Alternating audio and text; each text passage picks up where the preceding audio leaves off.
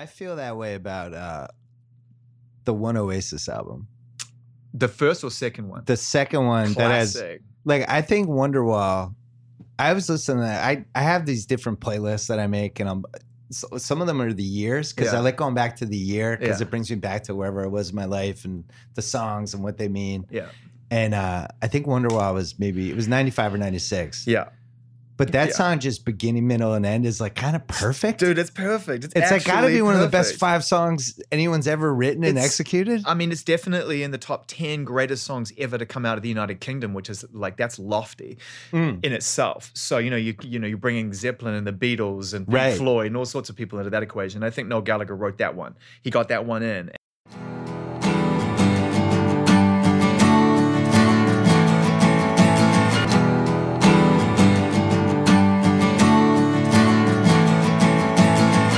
Today is gonna be the day that you're going running back to you. By now, you should have realized what you got to do.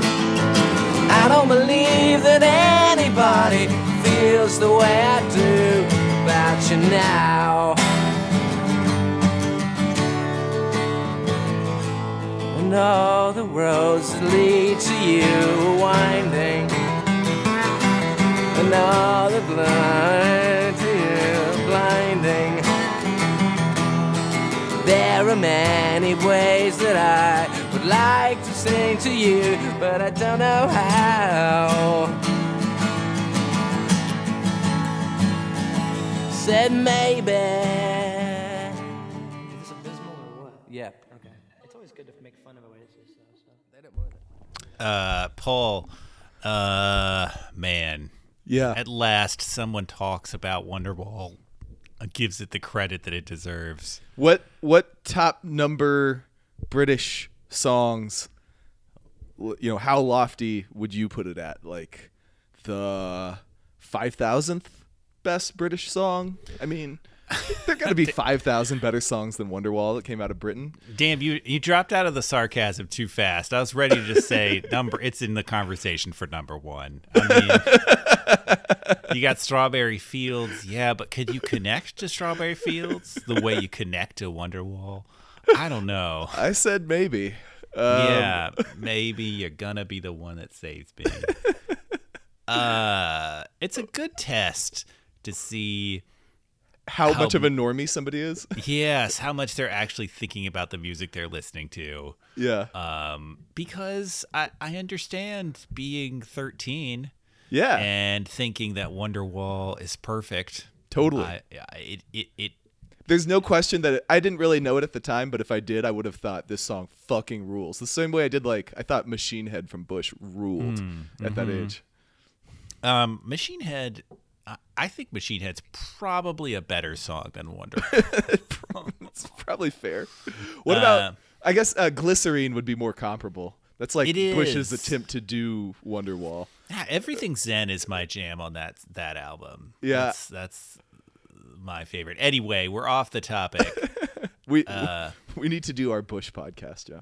we do. By which I mean Um, a, an entire repeating podcast about Bush. Yes, yes, absolutely. 50 episodes. Mm-hmm. Uh, Paul, we played uh, Bill Simmons and Zane Lowe talking about uh, Oasis's Wonderwall. Then we played Thom Yorke making fun of Wonderwall. Mm-hmm. Um, yeah, it's just the, the whole podcast uh, with Simmons and Lowe uh, being old normies talking about music. It's it's just everything we stand against. Yeah, it was. You know, I tried to listen, and um, it became physically painful, and then I turned it off because I don't have to do that to myself.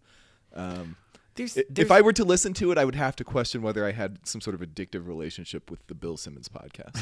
there's a certain like kind of person that's like at a young age decides they want to be in the music industry like not in a band but to be like you know the a&r man the. Yeah. record exec like The smooth be operator, uh, important the hangers, the hanger on whose name you know. yes and you know to be fair i should mention that uh, just the other day pitchfork linked zane lowe's interview with thom yorke so i mean it's really working out for him but Oh yeah, I mean, Um, yes, he is the voice of Apple Music or whatever. mm-hmm. Um, So yes. Uh, wow, good, good for you. That'll really go down in history. as- Uh, I feel like as all co music commentators, us bitching about him is possibly the sourest grapes of all time. So I suppose so, but I think that uh, I think maybe it's more uh, us dragging him into hell with. I don't think he's going anywhere. He's just like, yeah, I'm uh, still rich and famous and good looking. So thanks, guys. Uh, yeah, but his opinions suck. Well, I know, and I agree. Um, uh, Uh oh, Paul. I feel like you're. I feel like you're wavering in my elitism. uh, yeah, we need to. We need to strike this bullshit down. Wonderwall is not a okay, no, good no. song. His opinions definitely suck. Like, like I said, it was physically painful to listen to him enthuse too much, Mm-hmm. um, especially with uh, Bill Simmons, who is a very entertaining podcaster and whose music opinions make my skin crawl. Um, but um, uh, it's uh, I guess my point is um, I have no problem shitting on his opinion, but um, saying um, I don't know. Uh, it's not that I need to be civil to Zane Lowe. It's that I feel like it's pathetic for me to try to th- feel like Zane Lowe gives a shit if I say fuck him. True, that's very true. But Yeah. what does it mean to have a position of power in terms of your opinion about music and use it to uh, try and uplift uh, pop music from decades ago that is already as popular as music can can be. Like that there's Yeah. no song could be more popular than Wonderwall is. And I'm not saying it's the most popular song. yeah, yeah, time. but it's at the top tier of hit singles. yeah, so what is the point of like sitting there and uh you know sucking its dick? I, I don't know. Like Yeah, no, that is also uh, pathetic to reuse a word, um, and that's what was so just so funny about it. It's just like, really, you're you're here to tell us that fucking Wonderwall, which is a ridiculous song from a couple of ridiculous ass people, um, is one of the best songs ever. Like, I, you can name a lot of very popular songs that I would have no problem with you saying that of. It's specifically this song is Yeah. so funny. Uh, totally, and and it's it's. I mean, I, I'm not even one to to bash uh, Oasis. I mean, Yeah. Oasis is a good alternative rock band, and I think they did produce songs that are I agree, actually. worthy of you know going back and and and listening to and uh, thinking about at least uh, as actually important cultural artifacts and not just novelties. Yeah. Um, but uh, I don't. I, I, I just I, I come back to that question again of of using your platform for Oasis. Yeah, no, it's just like it's it's like um going out it's like going out and being like, you know, I'm Mr. political commentator guy and like you make it a point to bring up like like you're on some talk show or something. You you make it a point to bring up uh you know, I'm an American history professor and I've got to tell you guys it's really important you know this. Abraham Lincoln was one of the top 5 presidents we have ever had. Um it's that you say it in the stupid fucking like ESPN sports talk voice like that. Like Yes. like oh great, you think Wonderwall is a cool song? You know, thank you. Uh, we all already knew about Wonderwall. Yeah. I Yeah, think like- that's what it is. Right, right. Like what? How? What percentage of people who are were listening to that Mm-hmm. could have sung the chorus to Wonderwall like unprompted? And how many of them were like, "Yeah, I listened to that song a billion times, and I uh, uh, am too sick of it to think it's that great anymore." Like, I don't, I don't. Who, who's the constituency that? Ah, I don't know. Now I'm Yes, con- no, no. contradicting myself. I don't know. This is. I think this is the question, though. I Yeah. think you're getting at it. Yeah. Like, who are the people who need? Still really love Wonderwall. I don't know. It's such No, a weird thing to still really love. or like or no I, I i think i i I thought you're going for who Yeah. are the people who need this elucidated for them But Like- I mean, I get it that some of it is cheerleading. I mean, we cheerlead for albums that we really and artists we really love. You know, like a lot of our listeners don't need to be told that man, Kid A was a good album, but we say it a lot. Um, so I don't know. yeah true i guess i try and justify that by with the fact that Kid A is good.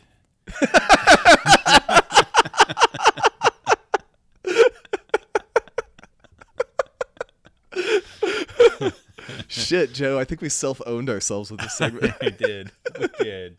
We did. No. Uh, we can we can grasp onto uh we can grasp onto the straws of our elitism. Uh, huh. no, Very I, elite straws. I, I, I think is I, I guess that's what I've been resisting is just making it like like oh fuck you idiots. It's just like that's pretty funny to go off on how much you love Wonderwall, which is just a silly song to me, sort of. Yes, the silliness. There's a silliness to the whole exercise Yeah. that is unacknowledged. Yes, that's what it And- is. It's the that- pomposity of it. Yes, and that we constantly acknowledge. Yes, by just this is. I mean, did we not just spontaneously burst into self-mocking laughter? yes. Um, uh, you couldn't imagine Zane Lowe and Bill Simmons doing that. Well, Bill Simmons will laugh at himself, but not about Wonderwall. no, no. It's and uh yeah, I don't know. I guess I guess uh I guess probably both of them cue that track up in Spotify uh when they're, you know, they've had a couple whiskeys, and they're still driving home and uh they're singing Wonderwall. Uh taking that corner real sharp. you know. Who is the Wonderwall? I, I guess that's what's so funny to me about the song is like, what the fuck does that lyric even mean? I have no idea. Um, it seems like an attempt to be psychedelic and whimsical that just is actually nonsensical. Um, so I don't know. I, it's it's that um, Joe, are you there? Yes. Okay. It's that uh uh there's no objective correlative to a wonder wall to use the T.S. Eliot term. It doesn't it summons nothing for me. And so as they as they take that drunken hard sharp turn, I'm like, what are they even thinking about when they're belting this out? like what are what are Bill and and Zane thinking Yeah, about? yeah, or whoever. Yeah, well, that's I mean that's a that's a bigger question as to like as you get to Yeah. uh, a certain point in your life, and these songs require uh, you to stretch. you know, stretch the reality of your mind further and further back in your life. To That is true. When any of these emotions were uh you know had a had a practical application for you Yeah. Well, and you know, that's like what I feel like sometimes when I listen to a song like uh, XYU uh, or something like that, which was like a monument of breakup uh, emotional focus for me, or just emotion romantic uh, uh, letdown emotional focus for me. Like I would, I would purposefully put it on so that I could rage about how um, uh, it wasn't working out with girls. Um, and uh, uh, it's like like that is just not how I deal with uh, uh, any of that side of my life anymore by putting on super loud uh, uh, alt metal and uh, headbanging. Um, but it's yeah now now if you get ghosted you put on the xx right no, just Drake straight up the whole time. um, uh, but um, the the the literally the XX and Drake should do a whole album together.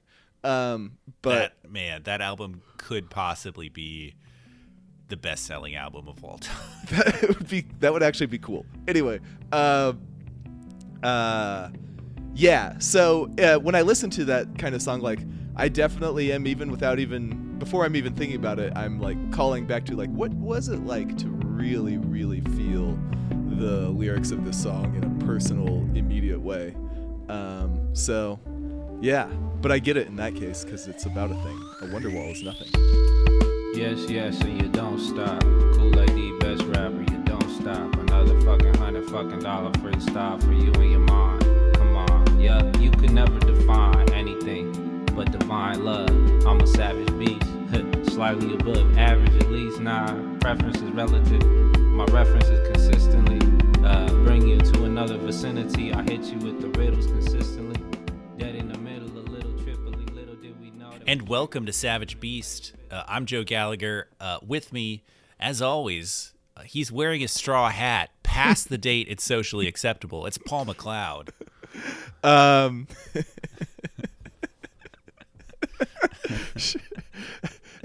it's great because the the more obscure the joke is to uh, the hypothetical listener, um, uh, the more I laugh about it, and the longer they have to sit in total confusion.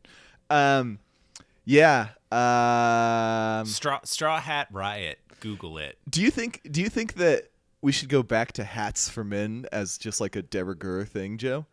Um, you know, I mean, it would really help the balding among us. it's basically uh, is is de rigueur here in Portland. Uh, and it's Interesting. baseball caps. Yeah, it's dad caps. Yeah, the Fucking dad hipsters. cap. The dad cap rules out here. Uh, I was um, uh, was actually in Bend, Oregon, at a riverfront bar, and uh, I I had uh, a new hat that I I just purchased. That I was proud of. I had it on, dad cap, and I looked around, and I just saw that every single dad there had Yeah. a cap on. I Every mean, there, it- single it- one. yes, it, it was required part of the outfit. Um, That's funny. Yeah. I have never been a hat guy. I wasn't. And then I, you know, I, I started wearing one. I started wearing a golf hat I bought in Hawaii uh, on uh probably a day drunk whim. And I started to, I enjoyed the sensation. Um, it's, it's, a, it's a cheap way to uh, a couple hip points if you're wearing the right hat. Mm-hmm. Um, You're accessorizing. yeah, exactly. I like to accessorize. I've always wanted to wear jewelry, but you know, Yeah. Fucking society. fucking society. There'd be a riot. Uh huh. like the straw Of hat lust. riot. Yeah. um, I will say, in my experience with hats, um, wearing the hat of your local uh, professional women's soccer team Mm. will get you a lot of comments, a lot of positive comments. My Portland Thorns hat, it's just on fire. Is it like from the right demographics? Yeah, actually, it's from it's from many demographics. You know, you get it from um, uh, probably the demographics you're seeking, uh, and you also get it from you know the the bartenders, the people Yeah. who are who are running the the sports bar or whatnot. You know, That makes sense. That's cool. yeah, yeah. I don't think Tucson is uh, progressive enough to have a, um, a women's soccer team. We do have a Sugar Skull mascoted uh, arena football team, though. So Sweet. yeah, It's like Orlando in the 1990s. exactly. Uh, the stories I could tell about the Orlando Predators, but that's another podcast. Um, uh, yes, it is. Um, I'm sure the number one Orlando's Predators podcast would welcome you as a guest. I live next to Jay Gruden. Anyway, go on. Uh, Um, oh, there you go. Right. I remember these stories. Uh, Yeah. Moving on, um, Paul, uh, we're going to talk about some psychedelic shit today. mm, Uh, but first, uh, we have some random shit to talk about. Mhm. Uh, I noticed that. Um, so the Portland Zoo has concerts. Uh, if our loyal listeners will recall, I went to a Belle and Sebastian and Japanese breakfast concert there uh, last year, and this year I noticed they had uh, were hosting Death Cab for Cutie with car seat headrest opening wow, at the zoo. um, at the zoo next to the elephants. Um, I uh, uh, they keep the elephants inside during the concert, um, and you can still go and Hmm. As opposed to in the crowd. Oh no, you mean in the pen. I get it. yeah. There's like a pen. There's like an outdoor pen, but you can like you could wander into the elephant exhibit when you're pretty drunk at one of these shows. yeah, that would be Um, bad. Yeah, no, no, it it is bad, and and um, regardless, um, I will not have an elephant Harambe. Uh, the human can die. Yes. Oh my God. Yes. Just just train snipers just on the human. Mm-hmm. Um. God, elephant Harambe. Um. Where was I? Right. So I think this concert is Drunk a, in the elephant enclosure. That's where you. Yes, yes. um, I think this concert is a um, it's a great lineup because here's what you do: you go, you know, you've got your gummy or your vape pen, Mm-hmm. and you know you you're set up, and the and and there's always this problem, you know, where um, you want to be at the optimal place for the band you're coming to see Mm-hmm. but a lot of times if that you know if you have to indulge outside the venue for instance, or something, or or you're trying to you know uh, uh, pace yourself. Mm-hmm. When you get to like ten o'clock and the band you want to see is going on, you know you're you're too far gone or things have worn off. But like if the if the band That's you're true. really into is the opener, Yeah. then you know you're you're going to be at the good spot when they come on. Mm-hmm. Um, you're going to have your energy. Uh, uh, your if you choose to indulge in some chemicals, they're going to be hitting then, um, and then see when it's followed up with something like Death Cab, who were at their peak, you know, 18 years ago.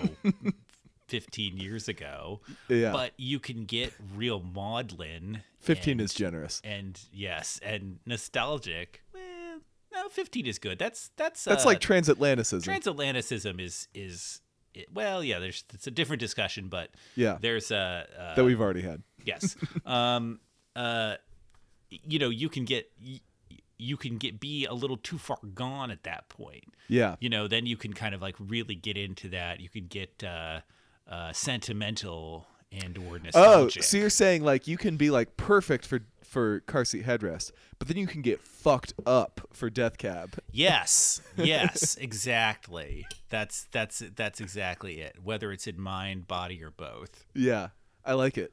That's pretty cool. Um, maybe I should have done that when I went to see uh, uh, Chvrches with um, uh, Cherry Glazerr opening from the, for them. Yes, but totally good example of this. yeah, um, But I think I had the a good time anyway. second band needs to be, uh, you know, have a strong connection to like. They need to be more of a nostalgia act. yeah. I was gonna say, and Chvrches isn't quite that for me, although I do like them quite a lot, and they're not, and they're they're past their peak already probably. So, um, yeah, no, this is cool. I agree with you.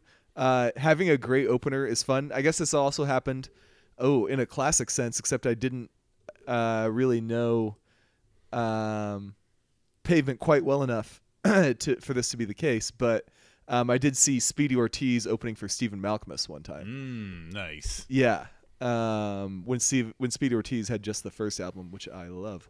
Um, so that was cool. Um, yeah. I agree, Yeah. Joe. Good Yeah. show. You should go I, to s- it. I, I should. Um, we'll we'll see if the timing works out. Mm-hmm. Um, but yeah, I was I was trying to think if there's like a even it, it's pretty close to the ideal co- uh, combination for something like that. I mean, I could get into maybe it was car seat headrest opening for Weezer. That might be Yeah, the ideal for ultimate- this. Yes. Yeah, Death Cab isn't far away from that though. I No, mean, no, yeah, not at all. yeah. Um, yeah. Did I talk about uh, it? This uh, sort of bears on this. Did I talk about seeing Shoo recently? Uh, you you you said that you did. Okay. Well, that was it. anyway, there's some. It's interesting just seeing somebody twice like a decade apart and who's been around for like 20 years almost. And um, uh, shit. Hold on. Are you still there? Good. Yes. Okay. Um, and uh, uh, just seeing how they're changed and stay the same. I don't know. Actually, it turns out I had nothing insightful to say because of this. Uh, but Xiu Xiu was a good show, so we can move on. Okay. Yeah. Um, I'm sure they were. Yeah. And Thor from Swans was in them. The guy who uh, has a great Twitter video with instructions on how to punch a Nazi should you need to do that. Hmm. Nice. Yeah. Uh, having seen Avengers Endgame today, like three months late, I was like, Thor, No. real Thor, Thor, the indie music Thor. Oh, it, okay. actually, yes, a much more real Thor than the, the, one real in the movie. Thor. Yeah. So yes, the real Thor. totally. Um, yes, who was a man pretending to be a fictional character. So yes. Um, shall we move on to our albums, Joe? Yeah, we should. I'm excited to Yeah.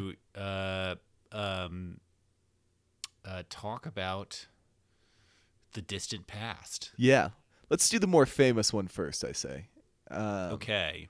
which is Captain Beefheart and his magic bands, produced by Frank Zappa. Trout Mask replica. Uh, 50th anniversary. Yeah, this is the 50th anniversary this year. It came out in 1969, which is pretty nice. And um, yeah, people still talk about this album, which Yeah. you know, there's some albums from back then that people do that, but this one has um, a special reverence for it. So maybe we should start it out with a musical selection from this album. Yeah, I'd say let's play uh, "My Human Gets Me" blues. All right, I will cue that up. And note to you, Joe, this will take slightly longer because I'm going to do it from vinyl. Yes. Did you have to? Was the is the vinyl in print? Um, I'm not sure. I think it's. I think on Amazon you have to get it from a third party. Um, Yeah, that's what I saw. but I found a forty-five dollar copy on Discogs from uh, an indie store in Seattle, so I bought it. That that sounds out of print. If it's Yeah. forty five dollars. Yeah, but that for a double album, it's not like crazy. You know? Yeah, true.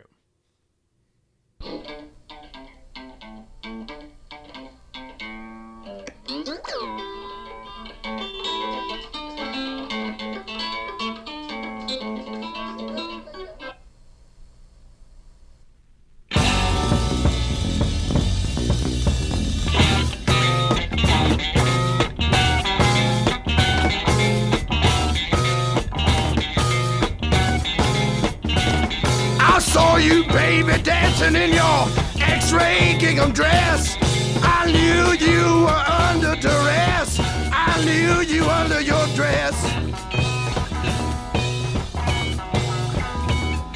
Just keep coming, Jesus. You're the best dressed. You look dandy in the sky, but you don't scare me. Cause I got you here in my eye in this lifetime. You got my human gets me blues. With your jaw hanging slack and your hair's curling like an old navy fork sticking in the sunset. The way you were dancing, I knew you'd never come back. You were straighter to keep your old black crack patent shoes. In this lifetime, you got my human gets me blues.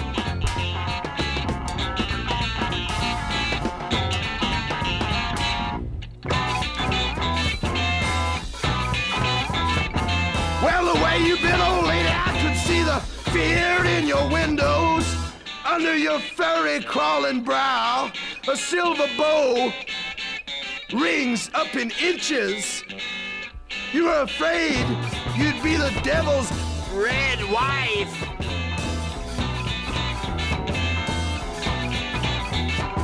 But it's alright, God dug your dance and would have you young and in his harem. Dress you the way he wants, cause he never had a doll. Cause everybody made him a boy. And God didn't think to ask his preference.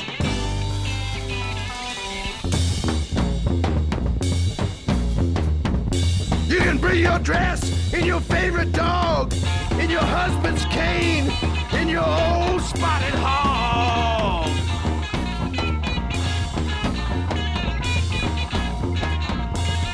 Cause in this lifetime, me That was uh, "My Human Gets Me Blues" from uh, Trout Mask Replica. Uh, an album that is not only a monument of the avant-garde, uh, it is uh, a singular avant-garde rock achievement in that it is actually very good. Yeah. so that's fair. As a person who probably likes uh, the quote unquote avant garde of rock a little bit more than you, um, I would agree. This is definitely more appealing, despite being just as fucking weird as anything out there. um, and I think to to get into it um, uh, beyond sort of the weirdness, uh, it it has the feeling of some friends who were doing way way too much acid. Um, they were they were I think that checks out. they were determined to uh, make some music within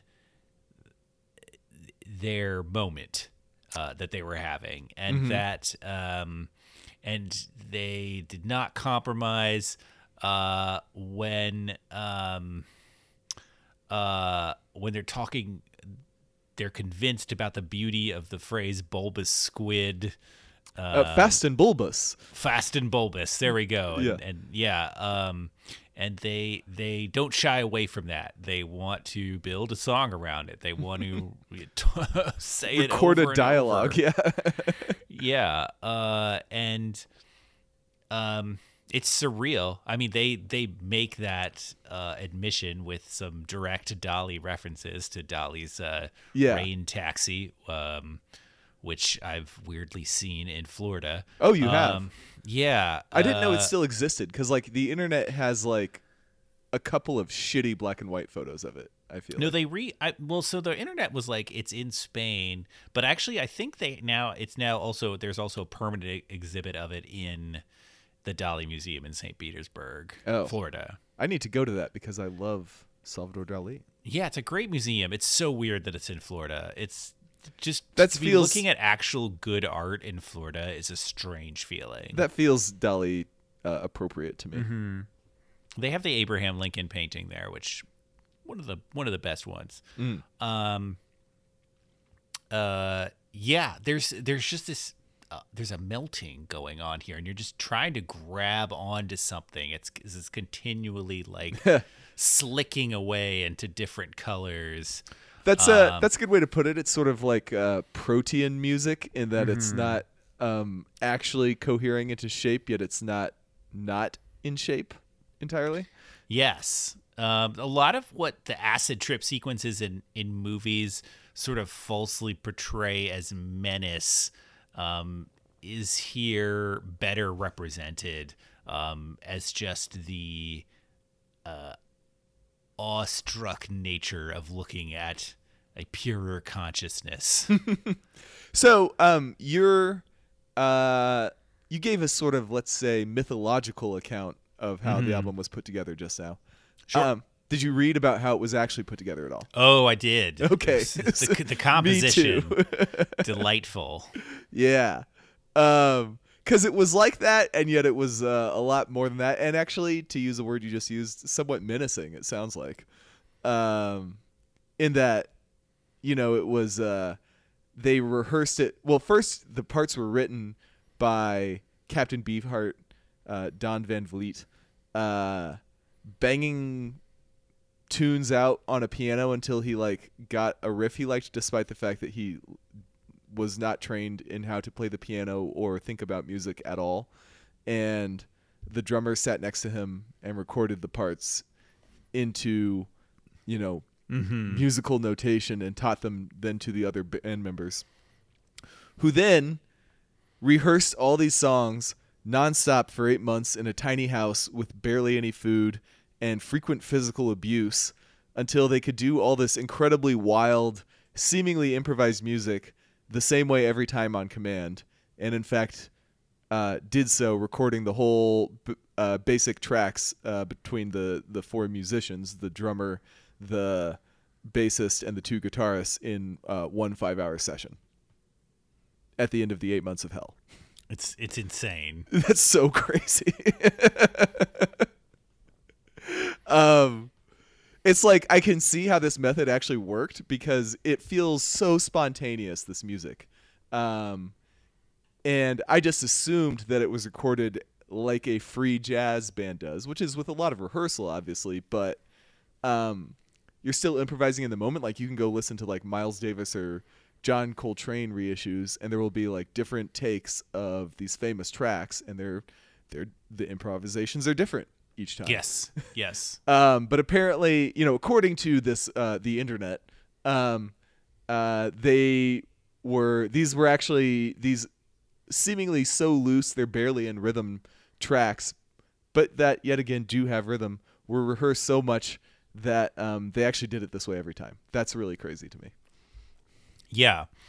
That that that part of the of the Wikipedia article was is nuts. Yeah, it's pretty dark. Like, um, Yeah. Captain Beefheart doesn't seem like the coolest guy, but uh, No, no. He seems to be uh, on the on the psycho weird side of things. Yeah, but um, you know, uh, it worked. Uh, that's the sick thing is when it, it- you know, I, I actually don't believe that you need to be that way to be a genius, but um, uh, sometimes it works.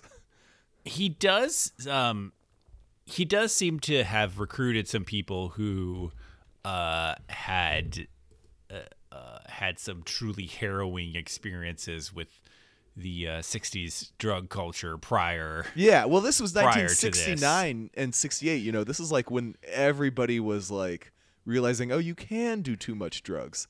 Um, yes uh, and uh, you know, then it all dissolved in assassinations and Altamont and uh, uh, everything else. So uh, it's interesting, yeah, that this this comes from like sort of the late peak of psychedelia.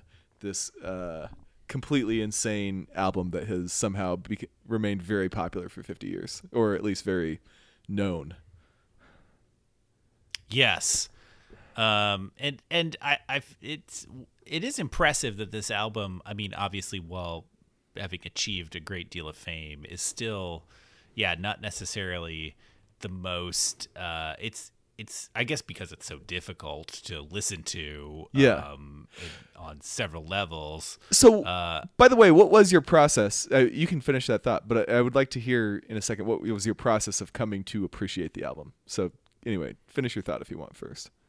Uh I would say no no that's a that's a good Yeah. it's a good transition just because um, I think I came to just you know the occasional listen uh, to it.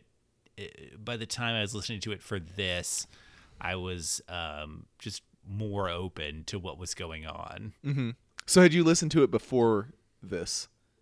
Yes, Okay. I had. All right. yes, Were you ever into Frank Zappa? no, Okay.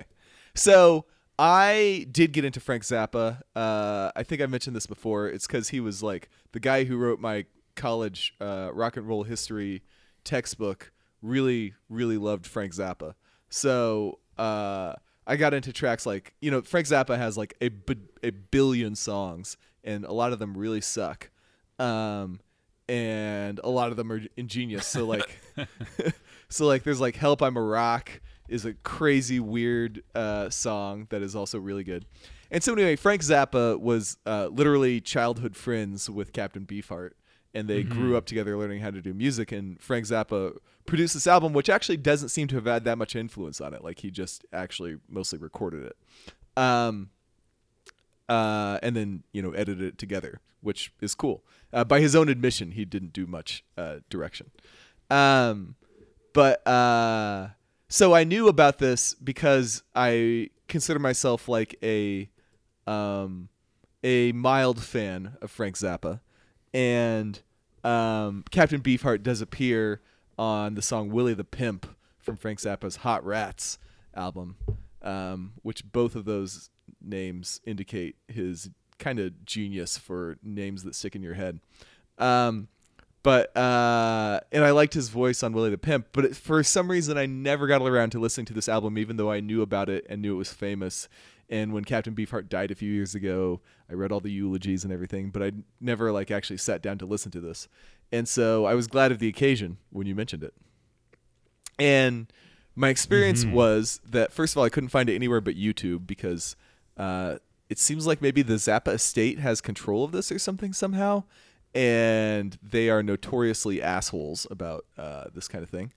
Um, and um, anyway, so I listened to it on YouTube, and I got 26 minutes in, and then I looked at the time remaining. I was like, "Oh, this is a double album." I had no idea.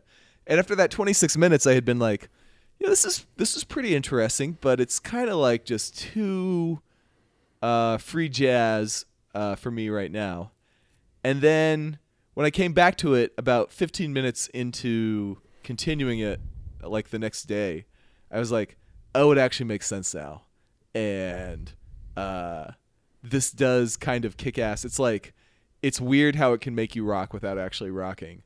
Um, so uh, I got it. And then you read the Wikipedia, and like every famous person has quotes along the same lines about how they didn't get it at first and then they loved it. Yeah, yeah. It's a it's it's a grower, not a shower. Um, and I think that, uh, like the other album we will be talking about, it is a very uh, honest uh, monument to this time in musical history. Um, one that is uh, outside the uh, usual, uh, we'll say, more crass interpretations of the stereotypes of this time and the influences of this time. That's a good way to put it, actually. Yeah. Yeah, and it's and it's because there there are funny moments. Um, there's candor, candor, candor. There's candor, can candor. Yeah. funny moments. There's candor. Um, and there's uh, you know, and there's some straight jams on it as well. And I think that's it. It it's anchored in the fact that it is um, uh, an effort to understand this moment in music Yeah. uh, more than it is um, uh, you know a, a cultural statement. Um, at least that's how i see it. I mean who knows? Maybe zappa and van vliet would see it as a you know as the music as a means to the end but Um, yeah, that's interesting. I, you know, obviously there are. You can tell it was made in the late '60s. Um, yes. but um, uh, I, I don't know. I feel like there are several bands I can think of. Like, there's a band called Old Time Religion that's like misspelled from like 15 years ago. That was an indie band that had one track I liked, and I feel like they named themselves and indeed borrowed their entire aesthetic uh, from this album because uh, Old Time Religion is a lyric repeated at one point.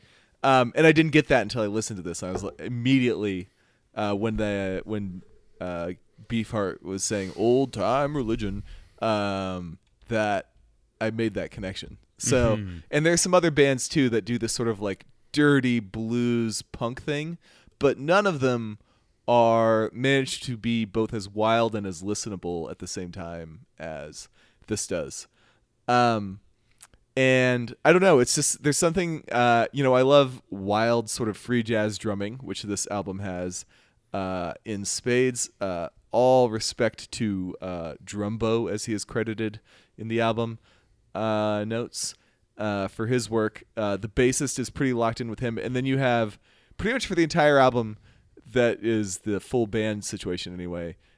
Two electric guitars, hard panned, one doing slide guitar, uh, and just sort of like semi in concert uh, blues riffs, uh, all melted to hell. Um, and uh, then on top of that, I think we should take a moment to talk about um, how wild Beefheart's voice is. So I don't know, Joe. Do you have any thoughts on that? Um, it's ah, it's such a singular thing Yeah. that it's hard to compare it to anything else. I mean, it's it's like your weird friend pretending to sing, That's pretty fair. um, or who's decided that they are going to become a guitar god, but just have no, as we said, no training or anything to guide them, and they just start playing. And there's there's a a, a wild confidence to it. Yeah. that is certainly, uh, you know, compelling. Yeah.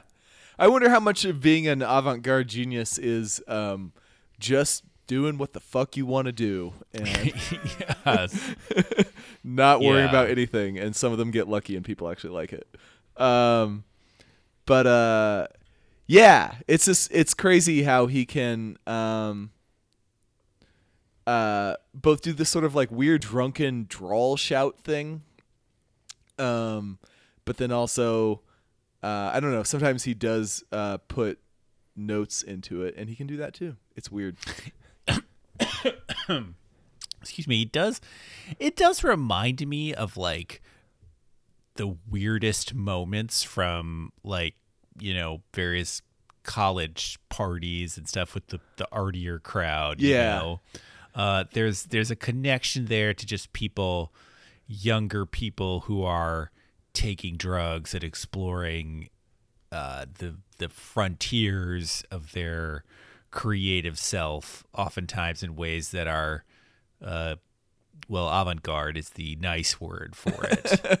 You know, I I feel like there is every liberal arts college at all times has one at least one guy in the uh, arts party scene who uh, is bombastic and looks exactly like Captain Beefheart, including Yes. the hat. Um, Absolutely. And when he graduates, there's a new one who comes in, and these guys aren't even modeling themselves after him. It's just like a spirit that carries down the lineage through the years. Um, Yeah. yeah. No, I uh, agreed completely. Um, so yeah, Captain Beefheart may be dead, but his spirit uh, was never his to begin with. It belongs to the world and will continue to come back. uh, Paul, we now have another 60s album that you brought to the table Yeah, that we should discuss. yeah. This is a totally random uh, find. It was in the you know hot and new in the house uh, list of uh, or stack of used albums at my local record store, and the cover design was interesting enough to catch my eye and then I googled it and then I YouTubed it and I was like this is pretty cool after uh, a little bit and I decided to grab it. It is the United States of America's 1968 album and only album, The United States of America. And we will listen to a track called uh, Hard Comin' Love, and unless Joe has a better idea. I love it. All right, give me a sec.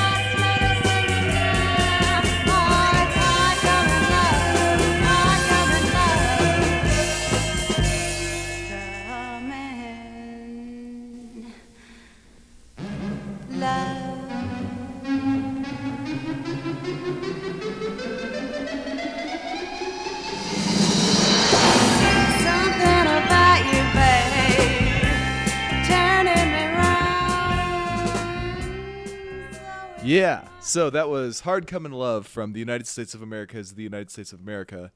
Um, we talked about ungoogleable band names before, Joe, and obviously these people existed 30 some years before the existence of Google, but that's a pretty bad one. Um, anyway, um, yeah. So I just picked this up album up randomly. I have the mono mix. I'm not sure if that's the one that uh, is elsewhere available uh, on vinyl. Um, but uh, I was um, pleased that for a random used record store pickup that wasn't that cheap, uh, it turned out to be uh, a pretty good example of psych rock, which is a genre I really enjoy, uh, from 1968. And it turns out that um, perhaps uh, boosted by the fact that it was this band's only album, um, it enjoys uh, a good reputation and is uh, a pretty fun listen to, um, like you said, a sort of uncompromising version of late 60s psychedelia. Hmm. Uh, yeah, I was um delighted uh, by this album. Ah, excellent. Uh, um, uh, I think that what, uh, like you said, it's a, it's a great example of of 1960s, late 1960s psych rock. Um, I I wrote that it's like someone went to the free needle exchange, and just injected 1968 straight into my veins. Pretty much. Um, there's purity to it, and there's also a modern edge to the production. Um, Yeah. you know where, uh, like, um, I I took some notes on the uh, on the opening track, um, the American Metaphysical Circus, uh, where um, you know there's some backing, some weirder backing sounds that are slowly moved kind of front to center stage.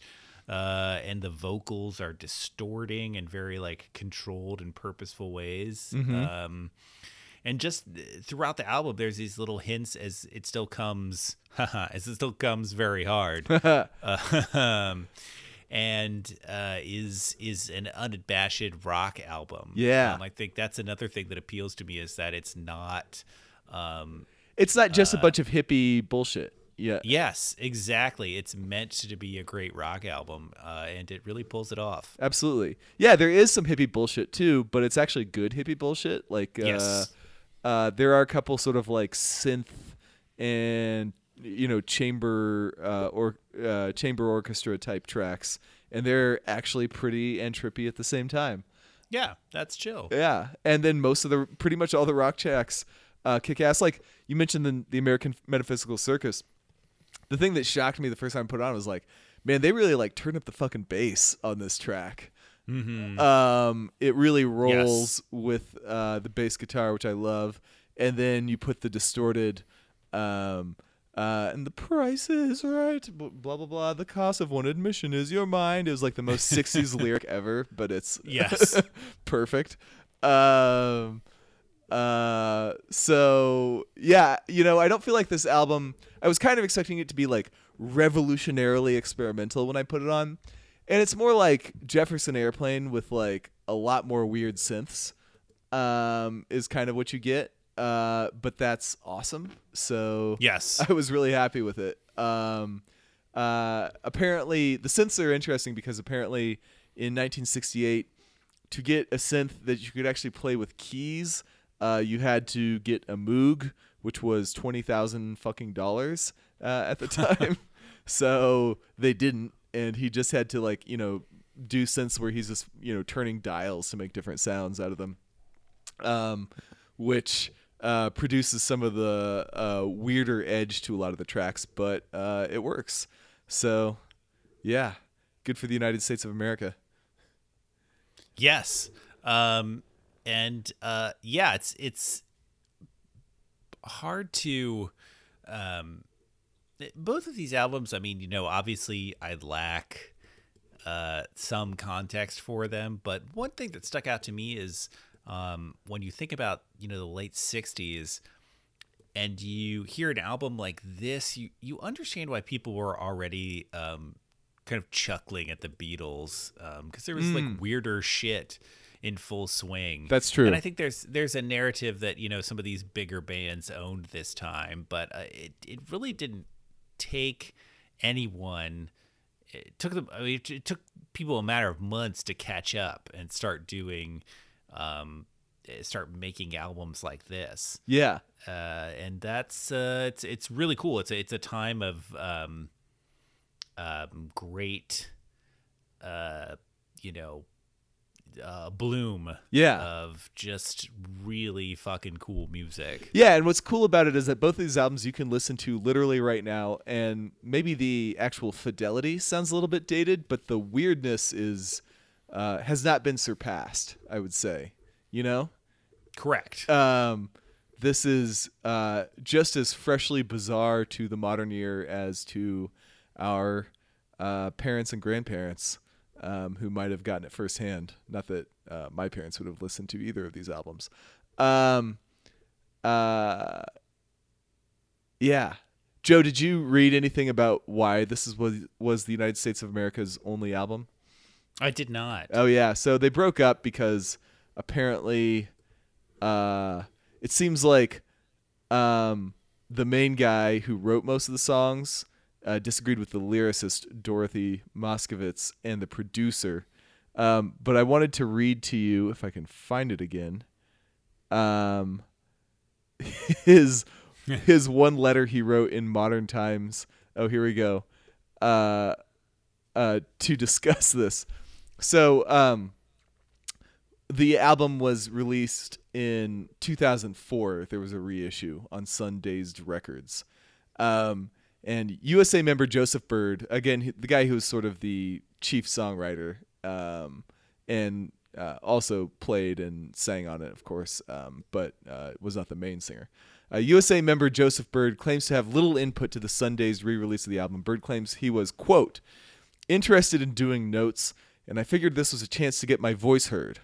Dorothy and Rubinson, the producer, had both done extensive interviews referring to me in unpleasant fashion as justification for their coup, I imagine.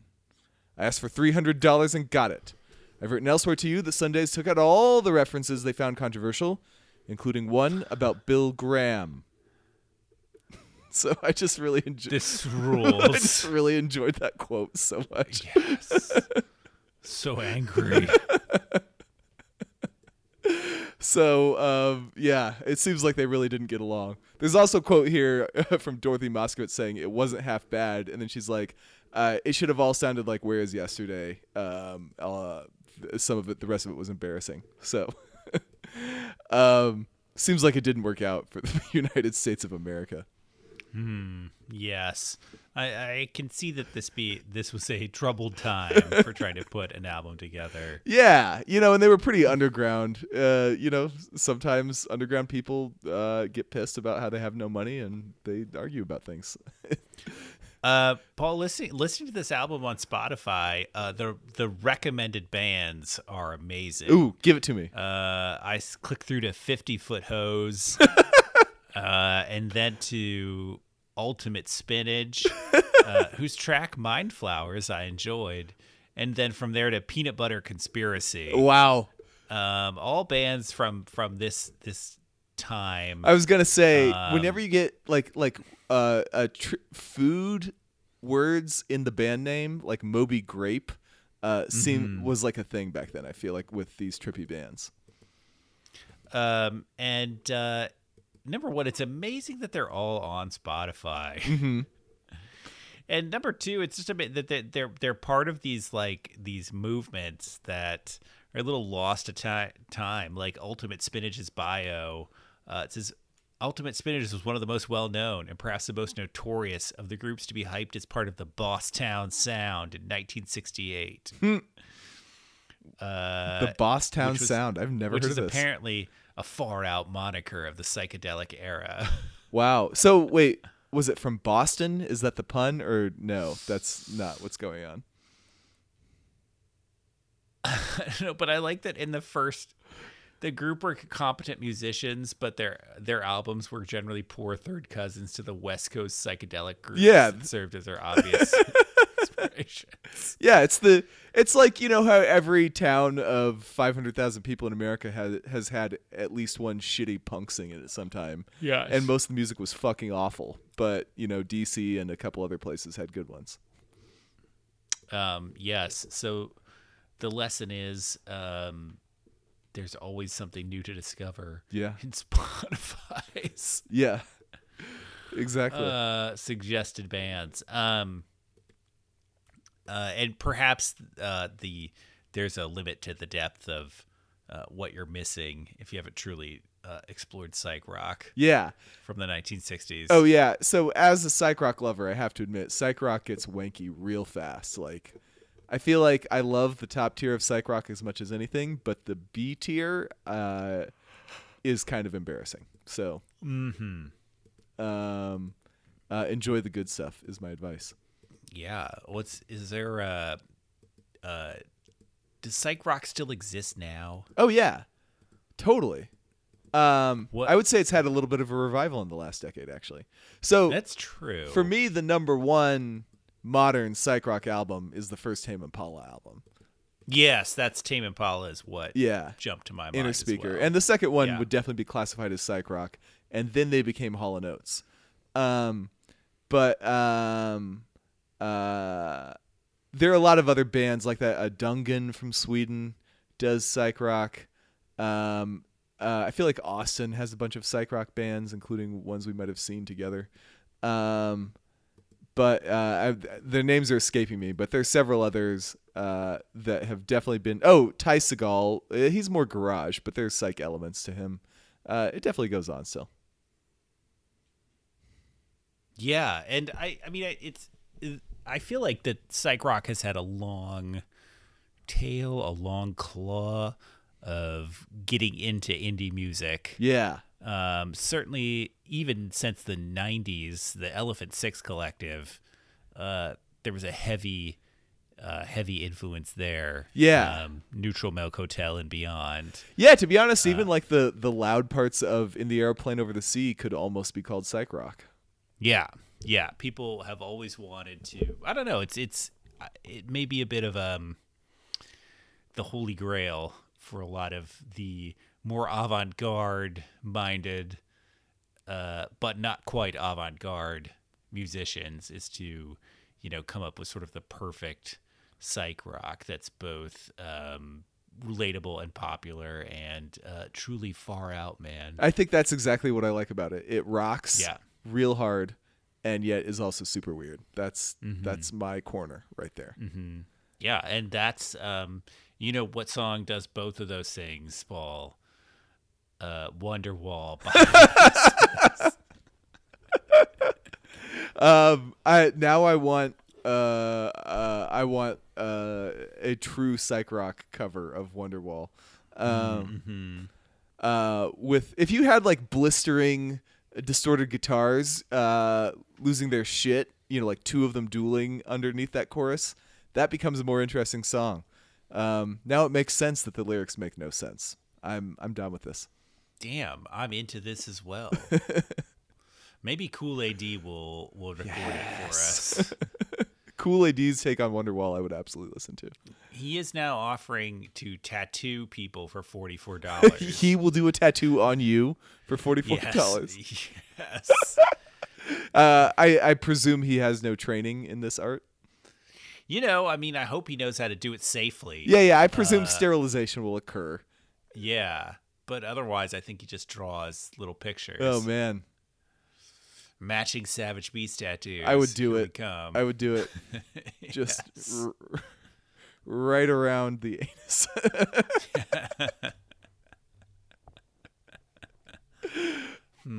Yes, that seems like the appropriate place. I can't argue.